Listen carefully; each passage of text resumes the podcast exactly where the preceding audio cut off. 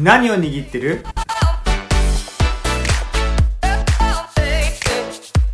こんにちは。大デビットシリーズ神の愛を受け入れ神を愛する歩みへと第一列王記の1章の41から53節です。自分が勝手に跡取りになると言って動き出したアドニア。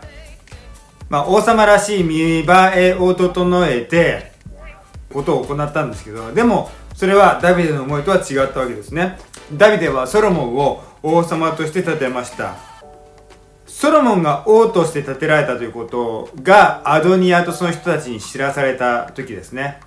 彼は自分が王じゃないということを、まあ、改めて知らされるわけです。そしたら今やってる自分の行為は王様に対する謀反行為になるじゃないかと。謀反を起こしてまでも自分が王様になろうっていうほどの真剣さは今回のこのアドニアにはなかったらしいですね。その場所で解散しました。そして彼はですね自分の命を助けてくれ私の罪を許してくれという一つのアピールとして神殿の祭壇の角をしっかりと握って私を殺さないでくれと言って訴える。まあその訴えが聞き届けられて家に帰りなさいとなる。こういうエピソードです。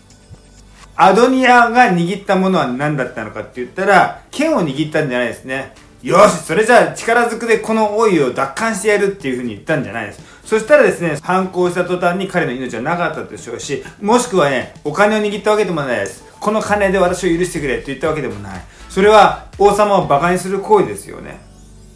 彼が握ったのは祭壇の角だったんです。彼はあんまり深く考えるタイプの人間じゃなかったみたいですけども、でもとっさに取ったその行動は正しかった。その角はどんなものだったのかというと、許しのための生贄の血が塗られたものなんですよ。これ、レビキの4章に書いてあります。角は救いを意味します。え、サムエリクの22章や、詩篇の18編や、ルカの1章とか見てると分かりますね。アドニアは祭壇の角をしっかりと握ることによって背きの罪の許しを訴えたんです。そうやって彼の命は助かりました。私たちがもし罪示されてああ神の裁きがあるんだなってでも許しをいただきたい。天国に確かに行く確信を得たいと思った時にあるものを握らなければなりません。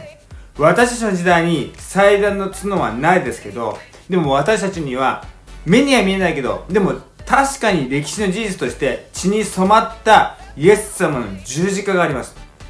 神様に背いているなって示されたらもしくは傲慢な罪があったなと示されたらあ神様は私に対して今悲しんでいらっしゃるなって示されたら神の裁きは来る前に